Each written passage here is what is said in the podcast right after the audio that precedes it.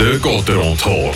Mit eurem Opel-Partner AHG Cars und dem neuen Opel Astra Plug-in Hybrid.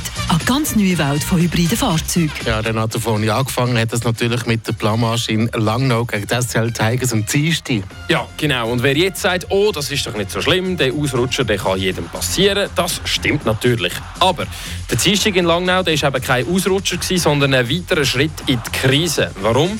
Gotteron hat in den letzten sechs Spielen nur einiges gewonnen. Gotteron ist somit das formschwächste Team der ganzen Liga im Moment. Keine andere Mannschaft hat in den letzten sechs Spielen so wenig Punkte geholt wie Fribourg-Gotteron. Die zweite schlechte News der Woche das ist natürlich die Sperre von Sandro Schmid. Er hat vor zehn Tagen gegen Biel einen Schiedsrichter duschiert und ist jetzt für das ganze Wochenende gesperrt.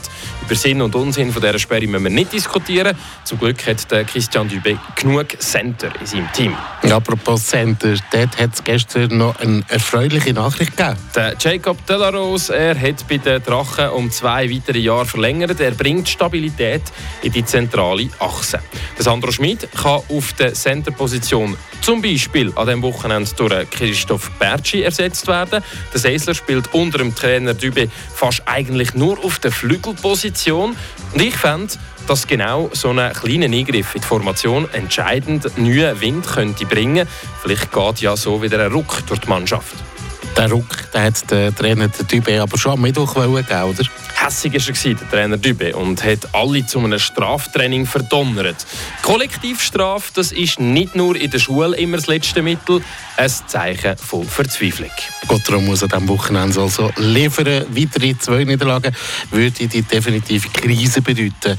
Jetzt haben wir ja viel über Gotteron geredet, Renato. Schauen wir doch gleich noch schnell den Gegner an, Davos. Der Tabellennachbar der Freiburger muss auch zwei schlechte News verdauen. Die letzten zwei Spiele haben die Bündner nämlich auch verloren. Außerdem hat sich der Verteidigungschef der Magnus Nygren verletzt. Gotteron darf hoffen, dass Dominik Hegli und Michael Fora an der blauen Linie bei den Davoser noch ein bisschen Zeit brauchen, um ihre Verantwortung wahrzunehmen. Ich wette aber nicht drauf und sage, dass Gotteron heute Abend gegen Davos nochmal verliert. Ob die Wette in Erfüllung geht, das gehört ihr wie immer hier auf Radio FR live kommentiert. Vierte für 8 geht's los.